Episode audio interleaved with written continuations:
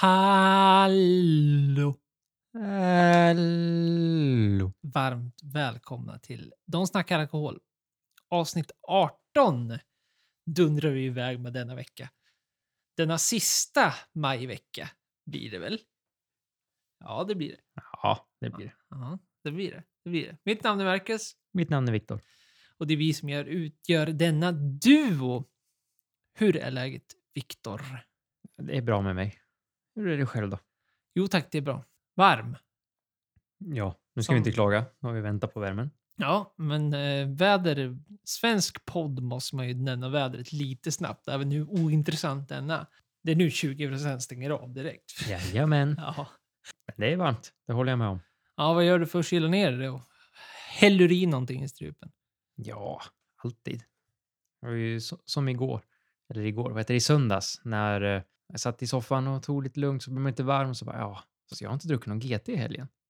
Så blev det ju lite en GT där på kvällen och det är ju perfekt. Kyla ner sig. Ja, ja, den gled i alltså. Jajamän. Ja, men det är väl inte fel. Nej, du då? Det har jag. Inget så här eh, man ramlar av stolen utav, utan så vanliga trevliga drycker. Det har blivit mycket öl på sistone, men det är ju, det blir ju öl, ölsäsong nu och det måste man lugna ner sig med. Det börjar bli lite väl. Man får börja gå över till drinkar och vin och lite sånt där som är lite, lite snällare mot midjan, om inget annat. Ja, lite så är det ju. Men det var ju Kristi flygare förra veckan. Och då var de som följer oss såg säkert vi upp lite goda drycker vi drack. Mm, det gjorde vi. Och de som missar så kan vi ju återberätta. Eller kan du det? Jag vet inte. Jag är inte helt hundra om jag kommer ihåg. Om du börjar så kan jag försöka minnas vad jag drack. Ja, vi hade ju familjemiddag med ja, min familj. Och eh, vi började ju tidigt så att vi skulle hinna umgås mycket. Och då blir det alltid att man dricker lite gott. Så vi hann ju få i oss någon eh, kremant från eh, Loiredalen, ett rosé. Och vi hann få i oss två champagne. Och det här är medan vi satt ute nu, för det var ju som sagt inte lika varmt, men det var väldigt fint väder. Och sen så hann vi dricka ett eh, kolesteronvin till maten och vi åt hjort mig, Kronhjortsfilé. Jädrar vad gott det var. Och sen avslutar vi kvällen med lite whisky. Och det är de som ser det på våran måndagsbild. Så var det de tre små samples jag hade köpt som vi smakade. En Bunnahaven 25, gammal version, en Brooklady Black Art och en, den senaste Ardbeg Heavy Vapors committee-releasen. Mm, mhm. Jaha, jaha. Sen, sen var det lite öl där mittemellan, men det, Ja, det brukar det vara. så, så, så som det brukar bli. Jo, jag tog upp en bild nu och nu minns jag. Jag drack ju för fan mescal. Madre mescal och så drack jag en Anok 2006. Destillerad 2006. Bottlad 2022 som var en sån här eh, för Sverige release. En sherrydänga som är helt otrolig. Och så drack jag väl, ja, lite trevlig, god öl där med. Men det var väl de som var huvudakterna just den torsdagen. Och det var trevligt. Väldigt trevligt. Och jag som säger att man måste lugna sig med ölen så gör vi inte det denna afton till detta avsnitt. Nej, men det går ju inte. Nej, då har vi dragit fram riktiga finingar och vi är i Göteborg. Urusel. jag vet inte vad det där blev. Ja. Det är Göteborgs bryggerier i varje fall. Och det finns ju en och annan. Men eh, nu kör vi två feta grisar och Majornas. Ja, och de är väldigt trevliga. Jag har inte provat någon av de här innan. Så du har ju, hade, la ju undan de här för att vi skulle dricka dem till podden.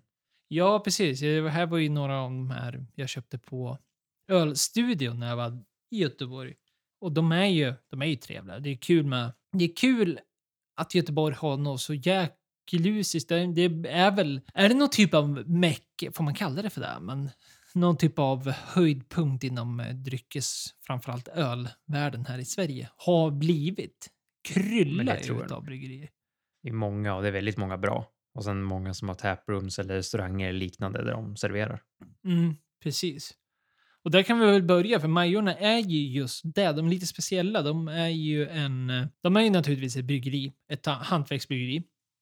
Och de har hållit på sedan 2014. Så att de är... Ja, vad fyller de? Nio år då? Fyller de.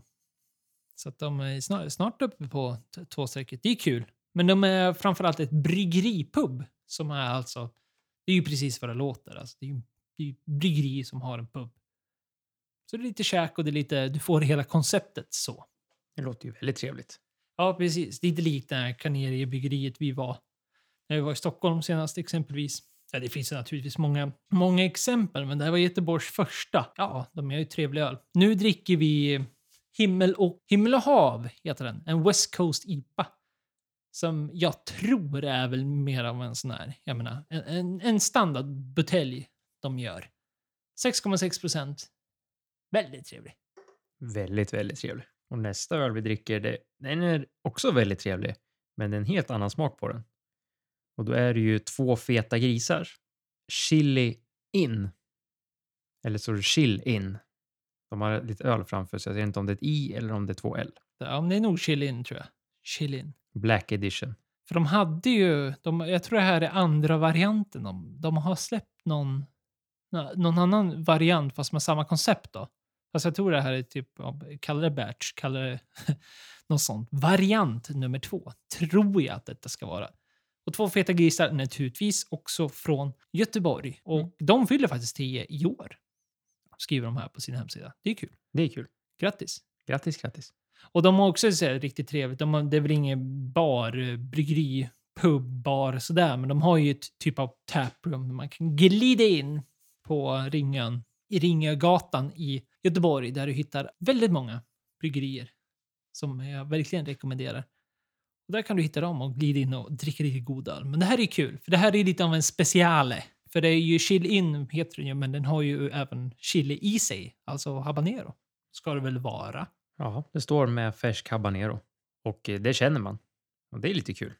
Ja, visst. Det är en liten sån här speciell, speciell smakupplevelse som man kanske inte är jättebevandrad i just i öl med chili, men ja, kul. Väldigt trevlig. Och det är kul att kunna representera lite. Vi pratar väldigt mycket om Göteborgs bryggerier. Vi har nämnt dem väldigt ofta. Just för att det finns så många också. Så kommer de ju upp på veckans släpp och så vidare. Men det är kul att, kul att dra några i det här segmentet av podden när vi, när vi får sitta och dricka. Ja, absolut. Det är alltid kul att prova lite nytt eller eh, vad ska man säga, prova gammalt som man vet är gott. Och det här är absolut en ny upplevelse för mig men gammal för dig. Men eh, väldigt, väldigt trevligt. Och från öl till öl så börjar vi med tråkiga nyheter. Och det här är väl lite av en uppföljning på ett ämne vi var inne på för ja, några avsnitt sen. Vi har ju satt nummer på våra avsnitt för att vi ska komma ihåg det här och kunna liksom då nämna de här i förbifarten. Men så kommer vi inte ihåg själva vilka, vilka ämnen vi har. Fast det här var väl den som hette Ja. typ Munk och Nunnebrist? Ja, vilket nummer var det där? Ja, men jag kommer ihåg, jag kommer ihåg A, du komma ihåg B. Ja, precis. Ja, men det är i alla fall det avsnittet så pratar vi just om bristen om eh, trappistmunkar.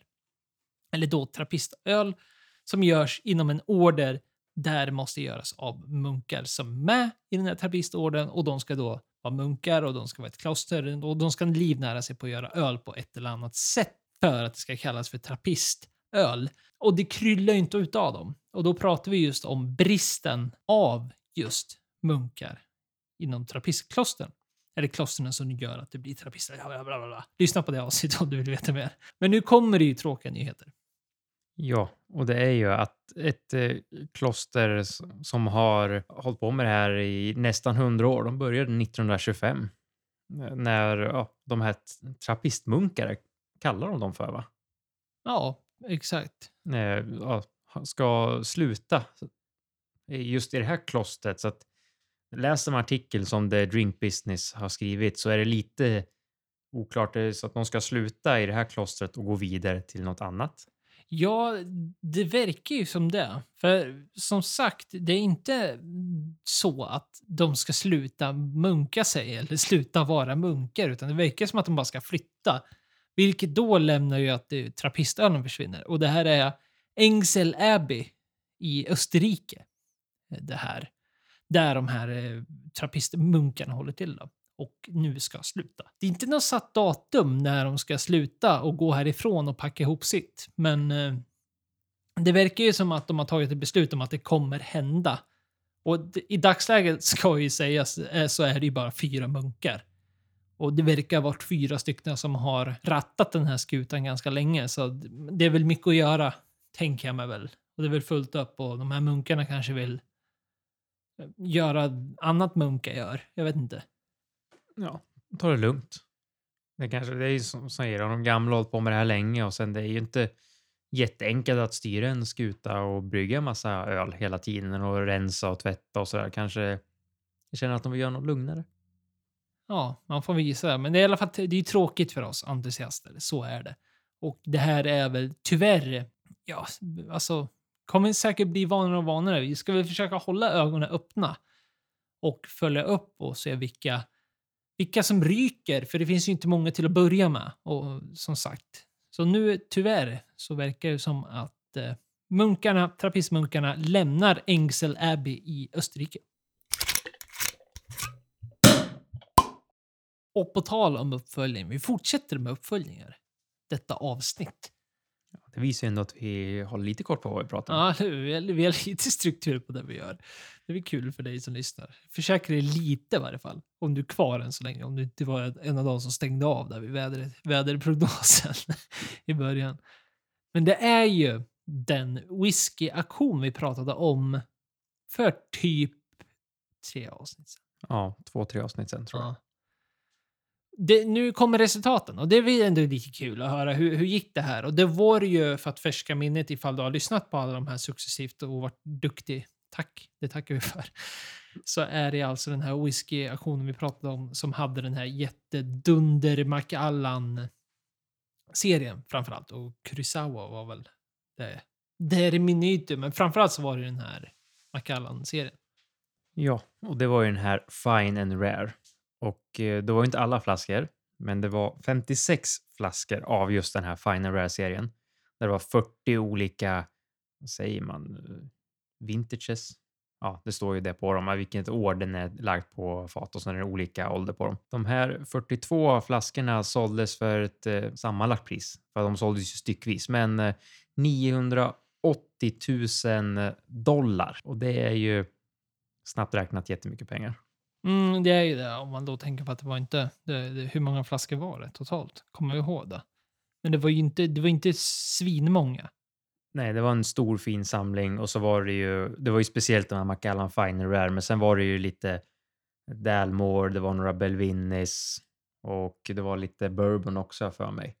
Så det var ju de här, eh, någon som visste vad han samlar på. Det var ju bara prestigemärken som kostar pengar eller drar in pengar. Ja, precis. Så de har ju delat ut det här lite på under, under hela maj, skulle vi kunna säga. Den, den vi uppmärksammade så var det ju precis innan den elfte eh, var ju den framförallt vi, vi pratade om.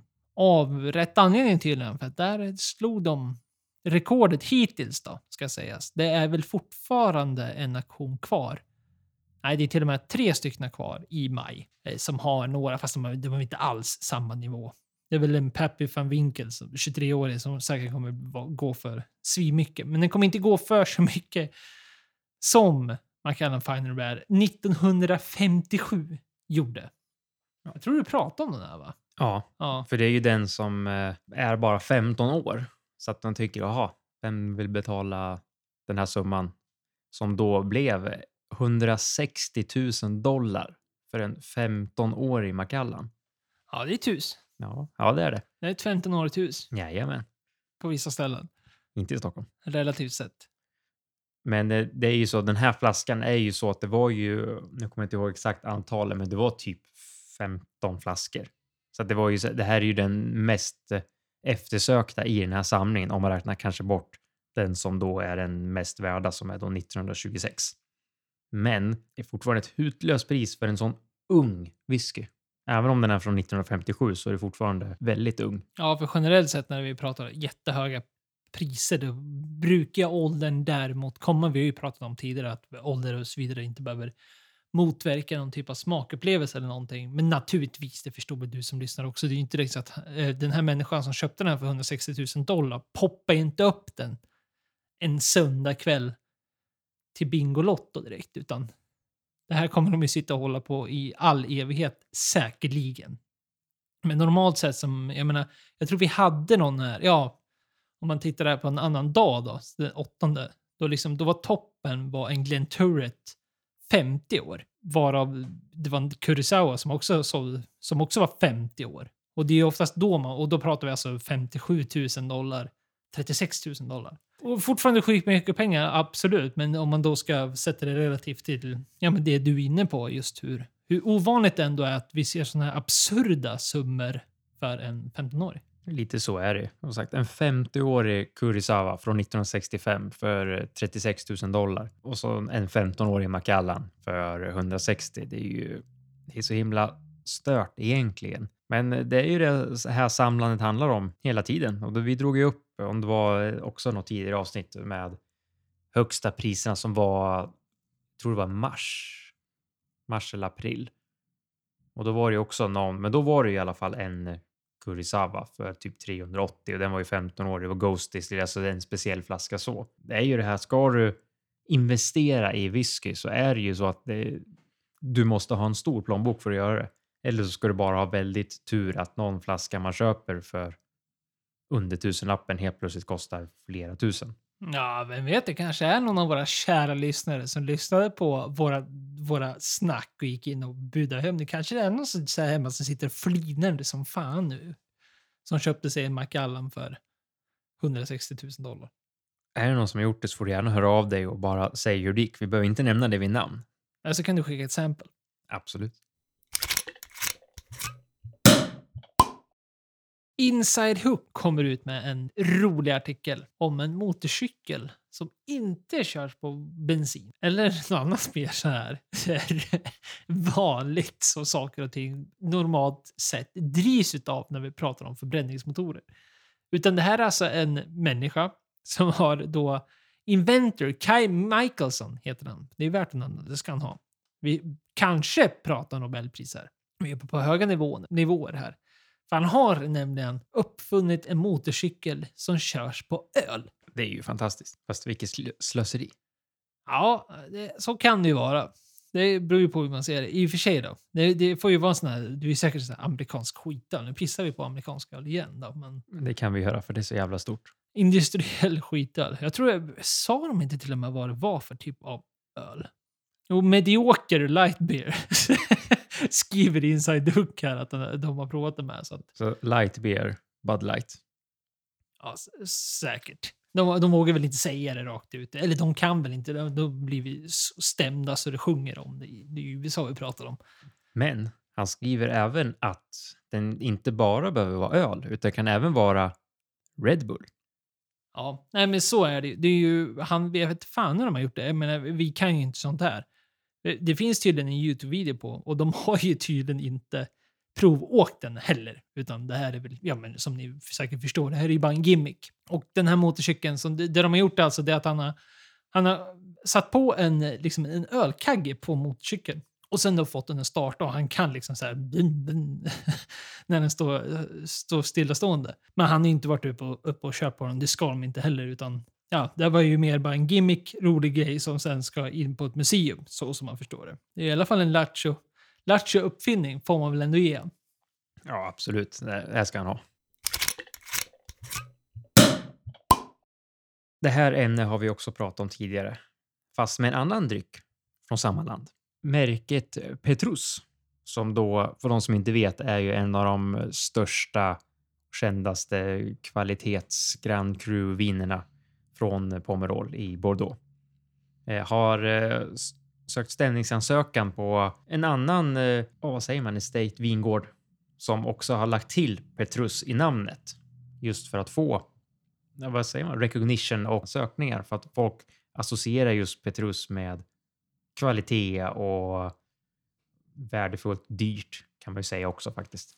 Ja, de försöker väl bevara sitt varumärke på något så här märkligt sätt kan man väl ändå tycka. För det, samtidigt som man kanske förstår att det finns någon typ av ja, men varumärkesskyddat tanke bakom det hela. Om man försöker skydda ett varumärke så är det ju, det är ändå, det är ju långa strån att dra efter det just när det är Petrus dessutom. Eller Petrus som jag menar är ju, ja men det är väl nog före detta påve i och för sig då, men Petrus är ju liksom ett ja, bibliskt namn. Liksom. Det är ju det, det är ju väldigt, väldigt generiskt om man säger så. Jag menar, det är ju inte Coca-Cola eller liksom, det är inte något sånt där direkt så att du liksom kan ta... För då skulle de, då skulle de ju åka dit och bara sjunger om de, om de skulle ta liksom ett Chateau-namn och sen ta den Gry-klass etikettsmässigt, alltså med Latour bara för att ge ett exempel. Exempelvis. Det skulle jag aldrig flyga, men det är ju det här, liksom det stora varumärket de försöker ta av på något sätt som man som utomstående kan tycka är lite, lite märklig typ av ingång. Men Det är ju lite som med champagne.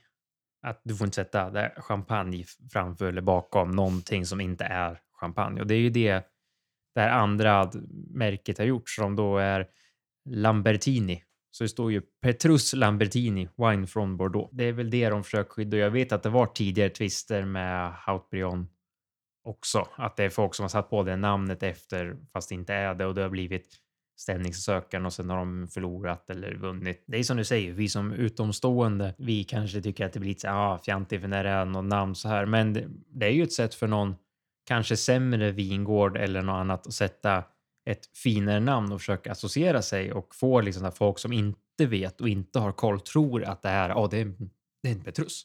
Ja, så, så är det ju. Alltså man, man förstår ju grundtanken, man förstår allting. Men, men ska, man gå, ska, man gå, ska man gå i grunden med detta, i botten med detta, då är det ju liksom, det är inte deras, då är det deras egna fel kan jag tycka. För jag menar, Petrus, för det första, det är liksom ett två plus-namn.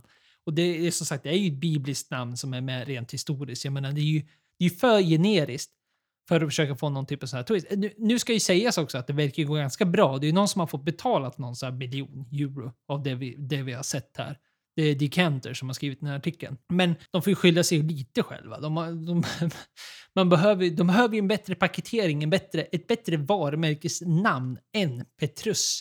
Eller Petrus. Det, är liksom, det, det, här, det, här, det håller inte. Och det förstår väl jag också naturligtvis. Ni får ju ta min ironi i det här naturligtvis. Jag fattar ju väl själv att de inte kan ändra namn nu, men ja. Nej, lite svårt är det ju. Och kollar man just nu på Systembolaget finns det en eh, Chateau Petrus kvar på PK-huset i Stockholm 2017 för eh, den lilla summan 34 500 kronor. Då kan man ju förstå att det är någon mindre som vill försöka rida på den här vågen. Typ som när vi pratade om det här öl, ja, light beer, skräpölen som vi sa, som satte på det här champagne of beers som de då fick hälla ut alltihop för att det är ingen som Ja, det är trademark-märkt och det är väl det de försöker få. Ja, och det är väl det som blir det luddiga i det här kan jag väl tycka. Att man försöker göra på det här viset, det vill säga att gå emot. Jag menar, på något sätt så handlar det ju mer om vad Alltså konsumenten har ju vid sitt konsumentansvar också. Naturligtvis som jag även förstår att en, en ovetandes konsument då skulle kunna plocka upp en, en etikett och sen ser de att ja, men det här är det här från Bordeaux. Det, ja, men, läser man då Pet, Petrus eller Petrus från Bordeaux. Jag menar, det, det, är klart det ringer en klocka då och då kanske man köper den på grund av det om man tror sig köpt en produkt, vilket det egentligen inte är. Nej, jag vet inte, är det här verkligen rätt lösning att gå? Och försöka skydda ett varumärke på det sättet? Alltså, då kan jag också även tycka att liksom, då kanske varumärket i sig då ska försöka göra något annat. Man kan ju ha, ja, men vi pratade ju förut om exempelvis att Macallan har börjat med någon typ av sån här korksil på sina korkar numera som på något sätt bevisar att den, det har ju mer att göra att den, den ska se oöppnad ut för om du ska köpa den vidare och så vidare. Men även just för att skydda där att den inte hälls ut och sen häller du in annat skit i den. Kanske en liknande sak som man då försöker branda upp och marknadsföra den saken så att alla konsumenter helt plötsligt förstår vad som är äkta och inte. Fast det, det är klart, det kanske, det kanske inte heller går i längden. Det kanske är skitdåligt. Det kanske folk bara, bara härma den också. Ja. Jag vet inte. Nej, det är en svår lösning. Jag vet inte heller hur man ska egentligen lösa det. Det är ju kunskap. Det är ju det det handlar om egentligen. Och sen har du så här mycket pengar att du tänker spendera 34-35 000 på en flaska vin. Då har du säkert för mycket pengar och då vet du inte riktigt vad du ska köpa, troligtvis. Och eh, då är också då stora chansen ännu är att det blir en förfalskning och du inte har koll och så köper du något som du tror är något annat. Men det, ja, det, det gäller att ha kunskap om man handlar i de här prisklasserna. Men eh, återigen till ämnet så är det ju ja, vad man ska göra för att varumärkesskydda sitt namn mer. Kan, jag, ja, kan förstå att folk inte vill bli associerade. De vill inte associera sig med någonting de tycker är dåligt. Sen vet inte jag något om det här andra vinet överhuvudtaget, men Jag förstår om Bud Light sätter kanske Petrus Bud Light på sin öl och associerar sig med ett kvalitetsvin. Ja, kanske de... Nej, den klickar inte lika högt. Nej, man förstår ju som sagt det de vill få fram här på något sätt. Men det, vi, vi, får väl se vad det här slutar i. För att hela den här stämningsansökan, den är ju pågående, eller hur? Den är ju i, i rätten och rullar runt. De, de har väl kommit fram till några saker sådär, men det verkar inte vara helt spikklar hur det här slutar. Nej, det får vi väl helt enkelt se och, och försöka följa upp och se om det kommer upp någonting och vad som händer. Och vet man, det kan ta lång tid eller så går det väldigt fort. Och nu har vi ju kanske, apropå paketering, apropå varumärken, apropå att försöka få konsumenter dragna till sin flaska så har ju den danska whiskymakarna Stauning lanserar en Do it yourself bottle design, kallar de det för. Ett kit som du då i limiterad utgåva kommer kunna köpa. Där den enkla tanken är alltså att du köper deras whisky. De, de, de säger sig, de har ju någon rye som jag har druckit by the way. Ja, man ramlar inte av stolen, men det är bra rye, bra generell whisky så. Men det som tar den är ju just paketeringen på det här. Det är så lätt, men jag tror verkligen att det här kan, kan bli någonting. Så det du köper alltså är en, egentligen bara en flaska. Och sen är det, flaskan är som en liksom blank canvas, som man säger ganska klyschigt. Och så följer du med en pin, penna och sen är tanken att du ska kladda på vad du vill i den där. Eller om du ska ge bort den så kanske du skriver en födelsedagshälsning eller vad det nu kan vara. Det är ju bra ändå. Det är ju väldigt bra. Och det är ju på deras eh, flaskor Rye, Chaos och Smoke.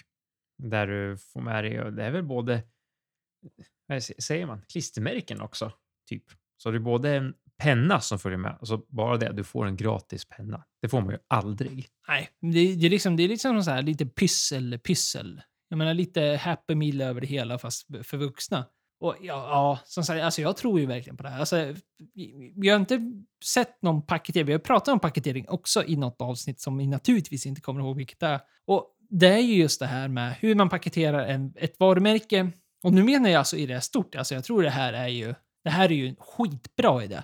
Och nog för att det är whisky och det här kommer gå väl.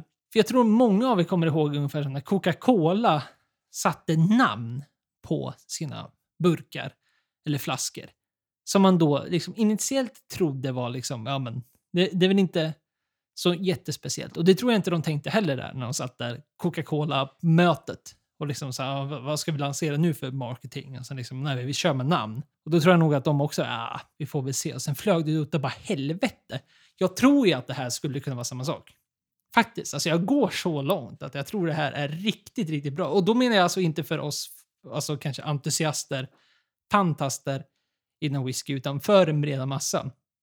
Att ska du köpa en whisky till någon du vet gillar whisky eller bara som en rolig gimmick så tror jag att det här kommer sälja. Ja, det tror jag med. Just att du kan skriva och speciellt tror jag som säger gå bort present att man själv skriver på och ge till någon annan just för en kul grej om det är någon som fyller jämnt eller eh, grattis till nya jobbet eller någonting. För då blir det verkligen den här fick jag då för man har skrivit på ja, vilken högtid eller eh, firande man hade. Eller så bara för en kul grej att gör vad du vill med den här flaskan. Mm. Och så är det ju alltså cred till Stanley att de köper det här. För jag menar, jag tror ju, det är väl kanske det som håller emot dem. Det, det är naturligtvis inte en, en, en schysst jämförelse att dra. Stownings marknadsbudget ser ju lite annorlunda ut än Coca-Colas, naturligtvis. Men jag tror jag alltså hade någon större whiskymakare, säg Glenfiddich, säg någon av de här giganterna rent eh, Highland Park, då skulle det här bli en succé tror jag. Alltså jag tror idén, grundidén är så pass bra. Och det som gör det bra tror jag också är just att det kommer komma en limiterad gåva, utgåva. För det här är ju någonting som dör ganska fort. Alltså, nu menar jag att det kan, kan bli ett bra uppswing för Stowning, sälja mycket under en kort period. Men sen likväl som Coca-Cola-flaskor, om nu ska få hålla kvar vid den kanske orättvisa, dåliga jämförelsen, så de finns ju inte kvar idag. Det har man ju tänkt på det finns ju liksom inte Bästis och sovkompis och allt vad det stod på de etiketterna. De är ju borta idag, men de fungerade ju, flög ju åtta bara helvete under en kort period. Ja, det med namn också. Det stod ju vissa namn så skulle man leta efter sitt namn, för det var ju så himla coolt. Tyckte man. Men det, alltså, det måste vara tio år sedan. Jag för mig jag fick en sån här när jag tog studenten och det var ju länge sedan. Ja, det var länge sedan alltså. Men det är ju liksom själva, men själva grundtanken, grundidén om att en sån lätt sak blev så populär så är de ju på rätt spår här, Stauning. Absolut, det håller jag helt med om och jag tycker att det är en rolig grej och det är ett bra marknadsknep. För att eh, det kostar inte dem jättemycket att eh, göra det här och eh, folk får något roligare att hålla på med. Ja, alltså det är egentligen vad är det de slänger med? Några, några klistermärken och penna, sen liksom... Gratispenna. Ja, så, så sköter sig resten. Värt det. Resten sköter sig själv. Och så får vi se. Det kan ju bli så. Det kan ju kanske till och med bli så tråkigt så att vi kanske måste minnas att det var Stauning som började med det här. För det kan ju vara så att det kommer någon av de här stora vargarna och snor det här. Så helt plötsligt ser vi den Morangi, tio år liksom. Det bästa är att man köper den här får en penna och skriver glas på. Det är bara att skriva på sin Macallan 1957 direkt. Macallan hade ju tagit 50 pund för en penna. Det är det som är problemet. Värt det. Du har säkert varit med någon gång att du, du, du köper en flaska. Det kan vara öl, det kan vara whisky, det kan vara vin. Och sen så kanske det tar några månader, det kanske tar några år. Och sen köper du en till flaska. Och du tycker inte att det smakar likadant. Som det gjorde den första flaskan, eller burken du köpte. Det här är ju ett, lite av ett problem, ett dilemma som vi entusiaster har brottats med och kommer brottas med framöver. Det är ju batcher vi pratar om, naturligtvis. Vad har vi på batcher?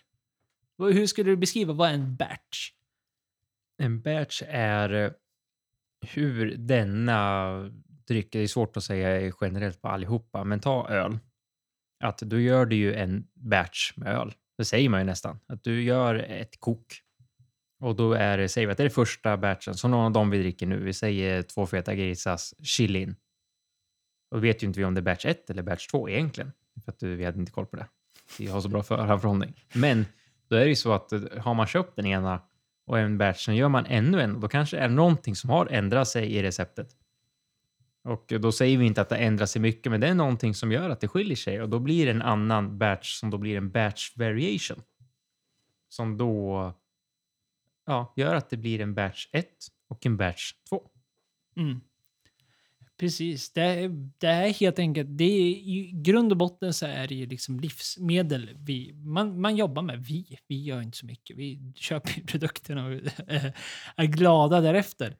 Men alla de whiskymakare, vinmakare, ölbryggerier där ute, de, de köper in prylar, råvaror i slutändan eller saker som har en viss eh, bäst före-datum. Vi pratar tunnor, vi pratar liksom viner som är liksom klassiskt mer just för att du har vissa årgångar och så vidare. Och, ja, men ja, ja, du förstår säkert vad vi menar. Och det gör ju att det kommer skilja sig mellan. Det, det är inte exakt, utan det är, ingen, det är inte en formula som kommer vara konstant genom tiden, utan den kommer förändras med tiden.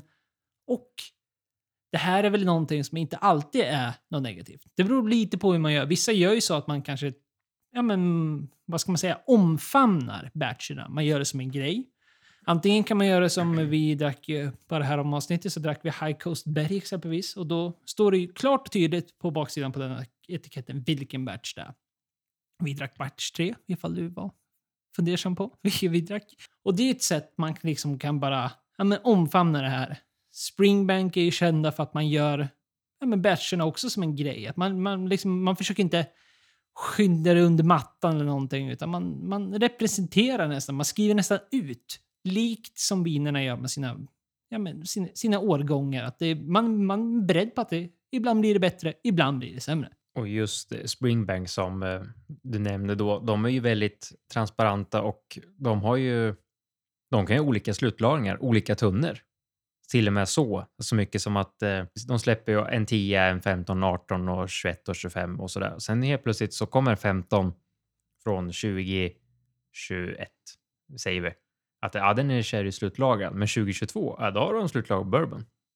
Vilket gör att de har fortfarande samma etikett, samma namn och samma färg och allting, men det är en annan batch, vilket gör att det blir en annan slutlagring. Medan om man, man ska ta det här med en nypa salt, för att en del gör ju samma whisky, alltså de vill ha, vi ska köra den här whiskyn, det ska vara exakt samma tunnor och sånt där för att det ska bli just den här, det ska smaka likadant hela tiden. Och det är det som är, när du kör en batch variation så behöver det inte smaka likadant hela tiden. Nej, för det är ju som sagt ingenting man kommer komma undan, utan så är det. Och sen beroende på helt på hur man lägger upp det, hur man marknadsför det. För sen har man det i andra segmentet och det är väl här man får ja, men, ha lite koll kanske, eller det är kanske är här man blir besviken också. Och det är ju mer det här storskaliga produceringsmässiga. Att du exempelvis köper en, ja, vad ska vi dra till med, en eh, Lagavulin 16 om vi ska dra till med en whisky. Och en öl, det kan vara ju så enkelt som en Norrlands guld eller en Mariestad Old Ox eller Mariestad, vanlig Mariestad. Bara för att säga det. Och där, där är ju syftet att man försöker få batcher som ska smaka likadant gång på gång på gång på gång. Och där blir det ju problem.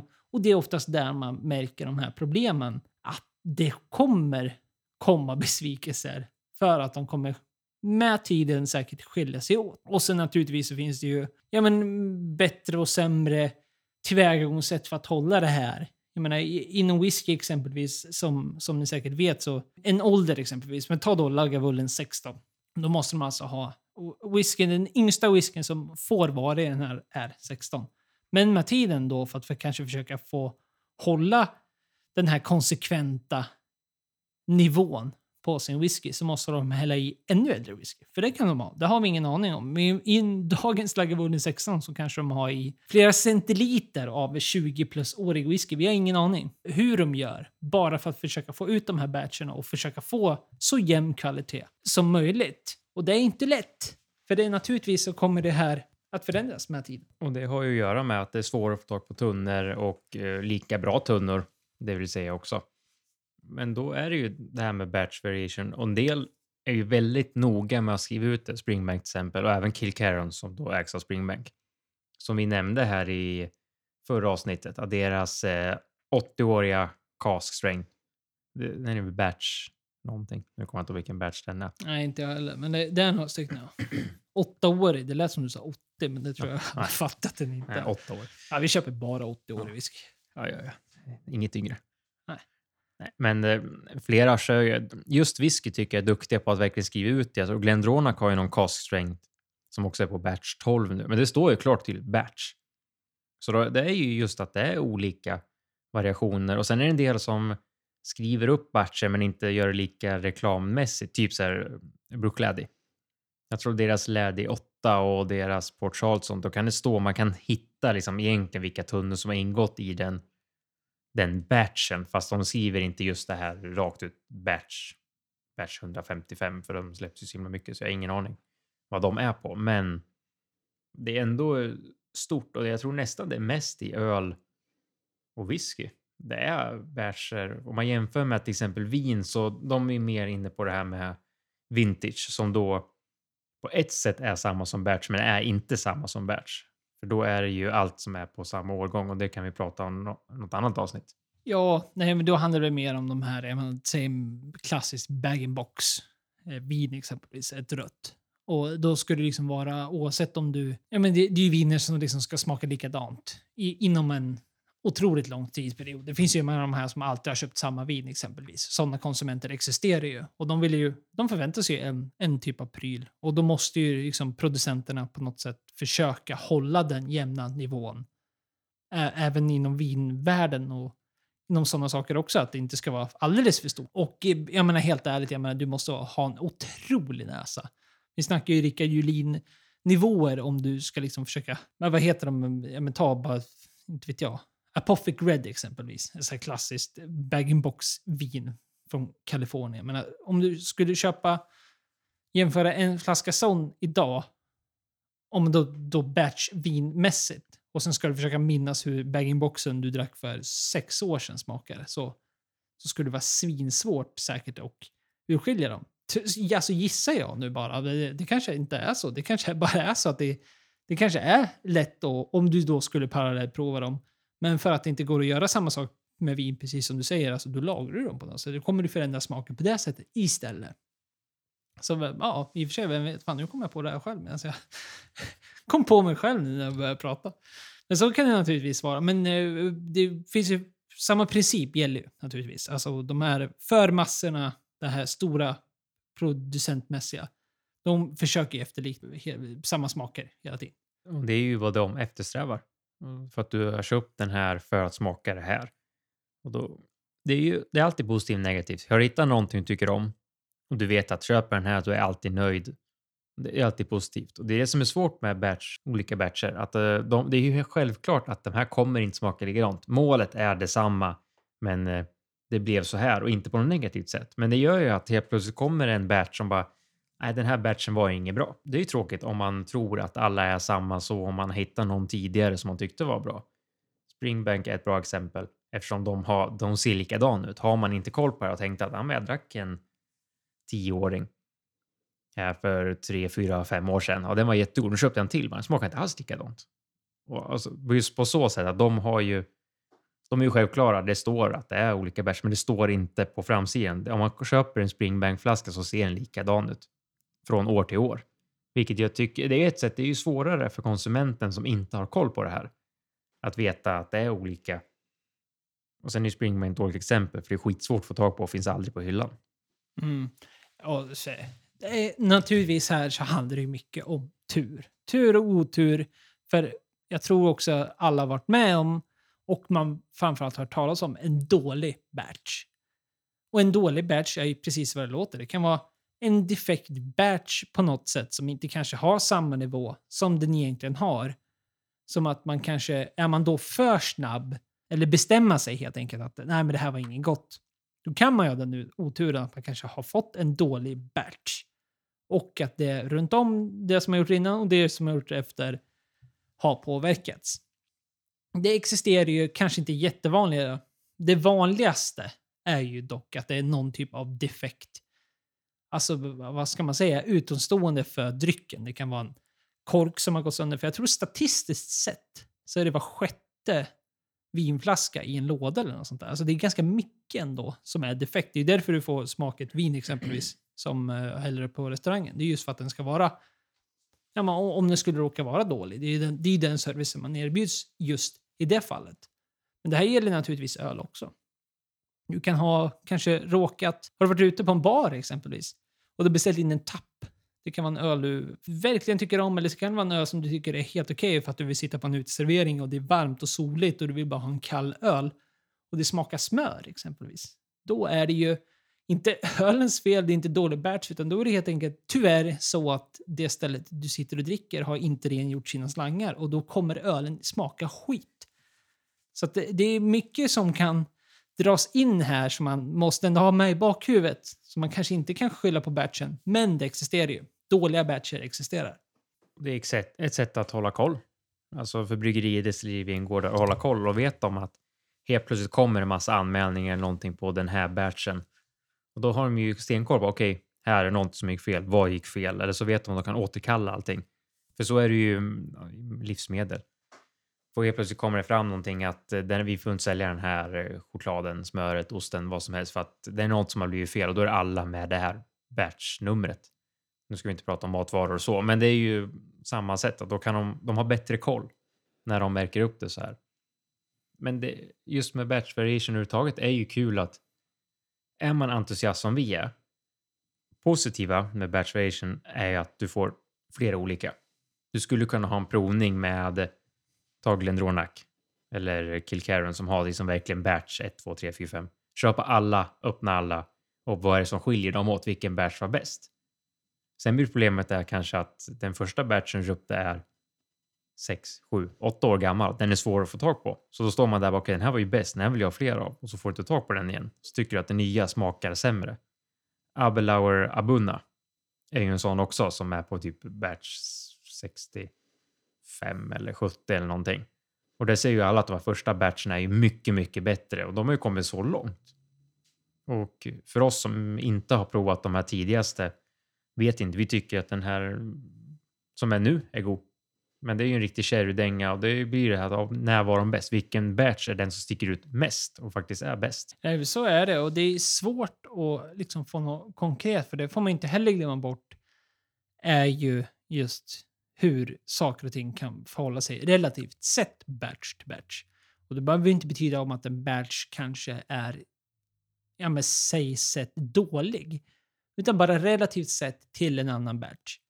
Inom whiskyvärlden exempelvis är det erkänt sedan väldigt länge att tunnor och den allmänna kvaliteten just för att efterfrågan är så pass hög så har producenter ja, men börjat ja, men inom citattecken fula sig. Det kan vara så att de kör istället för att köra first fill, second fill och sen byta tunna så kanske man kör en tredje, en fjärde uppfyllning av samma tunna. För att liksom försöka ja, men vad ska man säga, kräma ut så mycket man bara kan för den här tunnan för att tjäna pengar för att tunnor har blivit svårare att få tag på och tunnor har blivit dyrare för att kunna ha schysst pris i slutändan. Eller för att mer, tjäna mer pengar däremellan. Det beror ju helt på hur man ser på det.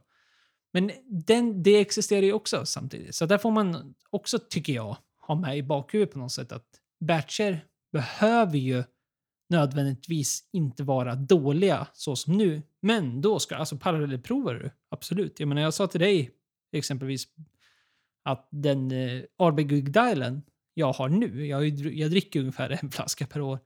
Eh, jag- tycker den här jag dricker nu, just för att jag druckit så mycket Ugidal och jag vet hur en Ugidal smakar. Så tycker jag att den här, den här batchen, den, den flaska jag har nu, tycker jag ändå att jag märkbart märker skillnad på. Den är fortfarande en fantastisk whisky, den är fortfarande god. Men jag tycker den håller sig sämre till de tidigare batcherna jag har druckit utav den. Och där är de inte lika transparenta, utan det, det är ju liksom en standard, en core range och där försöker de hålla en hög nivå hela tiden. Men det, som sagt, återigen, är helt omöjligt. Det kommer, med tiden så kommer det komma förändringar. Och relativt sett, om man provar de här parallellt, så kommer man naturligtvis märka skillnader. Det behöver man inte se som en negativ sak, utan det kan ju även vara intressant naturligtvis. Och det kan ju naturligtvis gå upp och ner. Det behöver inte nödvändigtvis vara så att någonting blir sämre, utan det kan ju även bli bättre. Och det är det vi egentligen hoppas på. Att, eh, att det ska bli bättre. Och det, på ett sätt är det ju tråkigt om alla börjar med batcher. För att då får man inte det här kontinuerliga. Det enda man får är att den här kommer inte smaka likadant varje gång. Så att det är ju en säkerhet för destillerierna eller vingårdarna eller bryggerierna. Men det blir en osäkerhet för oss. Om den här batchen är lika bra, bättre eller sämre. Eh, som kommer varje år. Så att eh, det är en eh, svår fråga på vad som är bäst egentligen, men det är ju absolut en transparent sak. Att det här är en annan batch, det här kommer smaka annorlunda. Så antingen tycker ni om det eller så tycker ni inte om det. Mm. Och så är det ju. Det är, det, det är lite så man kan sammanfatta det för. Oavsett hur, som du pratar om, hur man väljer att marknads... Kanske inte marknadsföra, men hur man väljer att lägga fram det. Så är det någonting som alltid kommer existera och det kommer gå upp och ner. Och det kan man ta men beroende på hur man ser det, om man vill se om glaset är halvfullt eller om det är halvtomt. Det får man ju avgöra där själv. Men eh, batch är någonting som kommer existera. Det är ingenting man kommer komma undan, utan det är någonting som vi kommer få stå ut med som entusiaster. Stunden är kommen. Du kan lugna ner dig. Annars, lugn, djup, lugn, lugn, lugnt, lugnt och stilla. Det kommer. Nej! Det kommer, här och nu. Veckans släpp. Som jag rivstartar med direkt nu, för det är ing- inget trams nu. Nu kör vi. Och jag börjar med ett, ett vin. Ett vitt vin. Inte mindre än Belle Naturel kallar de det för. Och det är en Grüne Veltliner vin från eh, Österrike som man då kan... Kan man sina Grüne Veltliner så är inte det så jävla otippat för att Grüne Veltliner är ju en österrikisk druva som oftast görs i Österrike. Nästan, nästan allt görs i Österrike. Det finns ju, ja men däromkring finns det ju. Eh, Ungern, Tjeckien gör väl, gör väl varianter men nästan bara Österrike. Och just det här Grüneveltliner, alltså Grüneveltliner är en druva. Jag vet inte om jag sa, men vi kan börja där. Det är en grön vindruva som är klassiskt för Österrike. Vitt vin, en grön druva som är frisk, god och har liksom en sån här Riesling, då blir man säkert påhoppad av riktiga vinkännare. Men, men om, man, om man ska försöka dra det någonstans, alltså om, om man söker familjer där någonstans. Men det är ett friskt, fräscht vin. Och just det här kommer då från Kamtal, om man uttalar det så. Och det är en region då i, i, i Österrike, vilket som ska ha de bästa Grünerweltvinerna. Ja, en av de bästa från det området. Och det kommer just druvorna i det här vinet. Som kommer kosta 175 kronor. Släpps den andra i sjätte. Och ja, kul variant och ett fräscht friskt vin nu till värmen som kommer. Och naturligtvis så fungerar det ju absolut underbart med en wienerschnitzel. Ja, det låter ju inte helt fel det där. Det låter perfekt på här nu till sommaren. Eh, och min, eh, mitt förslag, är min första singelförslag, vad säger man? Jag har bara en den här gången. Ja, helt otroligt. Ja, det är helt otroligt. Helt otroligt. Jag måste hålla i mig, det går inte längre. Att nämna, jag måste slå in en liten sån här bonus. Det är ju att de släpper faktiskt en eh, Lafitte Rothschild som vi har pratat om förra avsnittet som släpps på auktion som gick för ganska mycket pengar. Så har man pengar i plånboken så kan man köpa en här för 10 500. Men den ska vi inte nämna för den var för dyr. Ja, den vill hålla för dig själv. Ja, den, så den tar vi inte. Den, den ska jag köpa själv. Ja. Lendo. Så mitt förslag är, hör och häpna, en Ardbeg.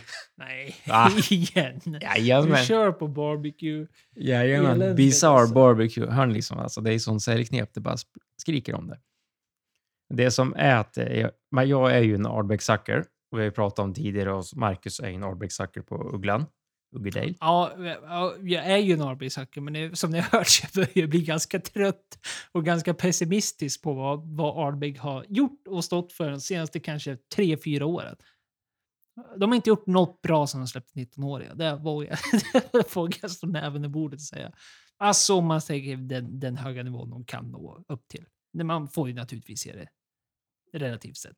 Precis. Det är det är det jag har gjort på den här på ett sätt. De, de är alltid skolla på med sina, man kan säga fjanterier med slutlagringar och ditten och datten och hejfaderittan om man ska säga. Men den här är ju lagrad på dubbelkolade ekfat och PX Cherry samt speciella barbecuefat. Vad är ett barbecuefat? Och det undrar jag också. Det låter som något påhitt. Men de här är ju en framtagen tillsammans med grillkocken Christian Stevenson. Som man vet vem det är. Jajamän. Ja, man gamle Ardbeg då? Stevenson. Jajamän. Ja, han kan ju sin whisky säkert. Grejen med den här är att den är ju på 50,9 procent, vilket är en, det är en bra procenthalt för att vara Ardbeg. Och den kostar 899 kronor och kommer släppas andra i sjätte, vilket då jag tycker är helt okej prispunkt för Ardbeg. Hade den här kostat som den här Ardbeg som kostade typ 1800 hade kunnat ha slängt sig i väggen fortare än något annat. Mm. Ja, spännande. Får det väl ändå vara. Och jag drar till med mitt sista, så drar jag till med en riktig, riktig sommarklassiker. Och det är ju nu att de släpper ut Don Simon Premium Sangria. Kommer ut igen. Världens mest sålda sangria. Det är otroligt. Du skakar på huvudet. Det här är väl... Tycker du inte om sangria? Nej, nu får vi lugna ner oss lite här. Du klagar på min Ardbeg och du tar sangria. Ja, men det här är väl ändå... Som sagt, endast för solens ära så ska det ändå hälla upp en sangria i ett stort glas med lite, lite frukter och ja, egentligen trams. Is. Ja, det är gott alltså. Det, det, det ska de ha. Och för er som inte vet så är ju sangria är ju... Alltså det är vindrink. Alltså det är, det är rött vin och så slänger du i massa. Det, det finns väl egentligen ingen så här, så här svart på vitt vad du måste ha i och inte. Men det är ofta så köper du ute så är det ju liksom men någon komplott av massa frukter och rött vin, citrusfrukter och kanske kryddor och ja, lite allt möjligt. Och det är rött där i varje fall. Det är, sangre är spanska, blod på spanska. Varav den här drinken kommer. Men det, det är väl, Don Simon är ju som sagt, är ju, de släppte det på typ 80-talet eller någonting. Och sen dess har det bara flygit så det bara sjunger om det. Det är världens mest sålda och de kommer ju från Garcia Carrion. Som är en av världens fem, bland världens fem största vinproducenter tror jag. som gör den här. Så att det, är, liksom, det är giganter vi pratar om nu här. Så, det, så rent entusiastmässigt så är det här helt löst egentligen. Om man då ska försöka komma upp i de här lite roligare någonting. Men de säljer ungefär 150 liter om året så det säger ju någonting om hur populär den här drinken är. Och den är så färdigblandad, kommer liksom i 75, kostar 75 spänn ska sägas. Så det är ju, kommer in 75 centiliters, kostar 75 kronor. Säljstart den andra sjätte ifall du vill ha dig en riktig färdig, god sangria, Viktor. Du kan köpa den med dina tre apor och ananas så kan du bli jättenöjd sen. Och det var den veckan det. Eller det var det avsnittet där, får man väl säga. Ja, För att veckan sno saker. Ja, precis. Det är ju nu veckan börjar. Nej, det är ju så. Och det är nu vi inleder helgen och det är väl det som är det viktigaste. Och vi drack ju två Göteborgsvarianter som vi inte får tag på över naturligtvis, beställningssortiment och så vidare. Det var två feta grisar och Majorna. Kanon båda två. Har du något att säga om dem? Väldigt goda. Och jag tyckte det var kul att man kände här habanero chilin i eh, grisarna. Ja, den var, den var jätterolig. Den kommer man absolut rekommendera. Men annars så tackar vi för oss och vi tackar för att du lyssnar och vi tackar för att du delar med dig av denna podd till de du tror kan tycka det vi gör är någorlunda bra. Har du några funderingar eller frågor är det bara att höra av dig på kontakt alkohol.com eller skriv till oss på Facebook eller Instagram. Så hörs vi nästa vecka. Bye bye!